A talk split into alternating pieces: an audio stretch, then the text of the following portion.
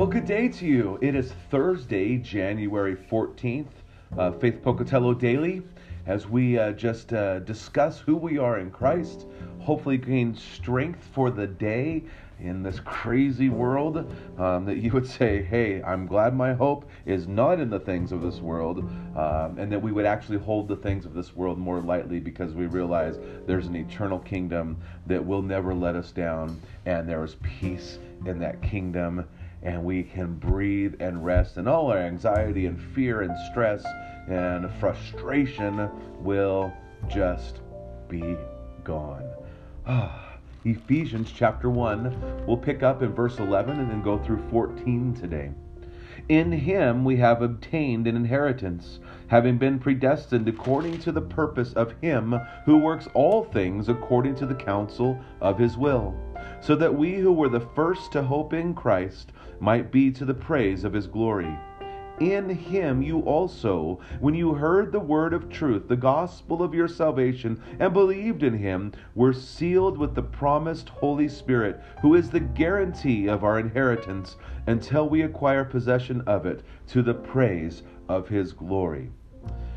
I hope you feel the presence of the Holy Spirit. You have been sealed. So, the idea of being sealed is like a, a king would have his signet ring and say he wanted to send a package or he bought, he bought a bunch of stuff um, from the foreign land and he wanted to have it shipped home and um, he wanted to proclaim ownership on it. So, they would drip the wax, even on an important letter, too. Um, they would drip the wax, they would seal it, and then his signet ring would go on it and it would show that that is the property of the king.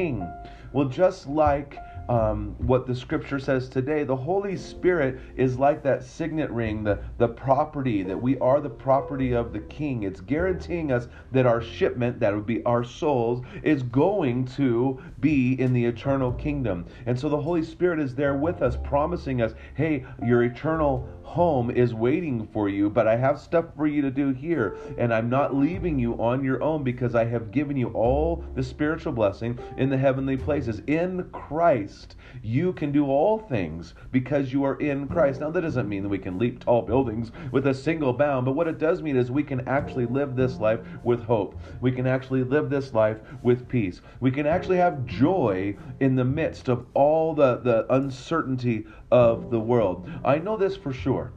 God is faithful and he has created resilience in us. And he has work that he is doing in and through us because he's trying and desiring nothing more to, than to draw all men unto himself. He desires that all would be saved and that none should perish. So don't lose heart. God is still in the midst of this. God has not left us alone. He's intimately involved, first and foremost, within each one of us, growing our faith, giving us greater trust and belief in Him so that we might share His love with others. So may God richly bless your day.